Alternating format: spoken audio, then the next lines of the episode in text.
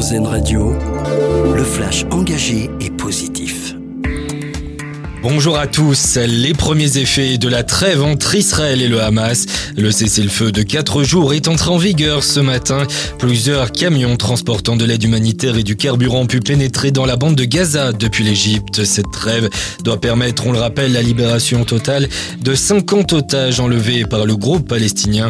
13 doivent être libérés dès cet après-midi à 15h heure française. En contrepartie, les autorités israéliennes se sont engagées à sortir de prison 150 Palestiniens Emmanuel Macron dans le Jura aujourd'hui, un déplacement dans le cadre du programme Un jeune, un arbre. Le président doit ainsi participer à la replantation d'une forêt communale avec des collégiens.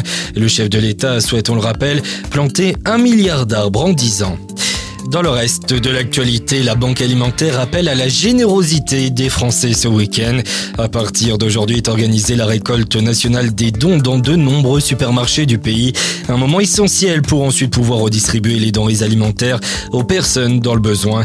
Un geste de solidarité qui permet de distribuer des millions de repas chaque année.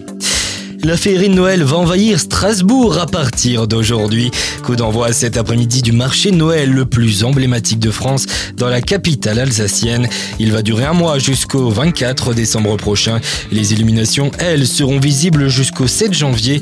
Pour l'éveil lumineux et musical du Grand Sapin, ce sera tous les jours et toutes les heures entre 16h et 21h, puis à 22 et 23h sans musique.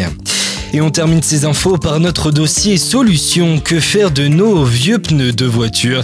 Eh bien, une entreprise de Roubaix dans le département du Nord a trouvé une bonne idée. Elle les recycle et les transforme en ceinture. Une belle initiative pour continuer à tendre tous ensemble vers le mieux agir. Vous pouvez retrouver toutes les infos mais aussi le podcast sur notre site internet erzen.fr. Bonne journée à l'écoute d'Erzen Radio. D'écouter le flash engagé et positif car RZN Radio regarde la vie du bon côté.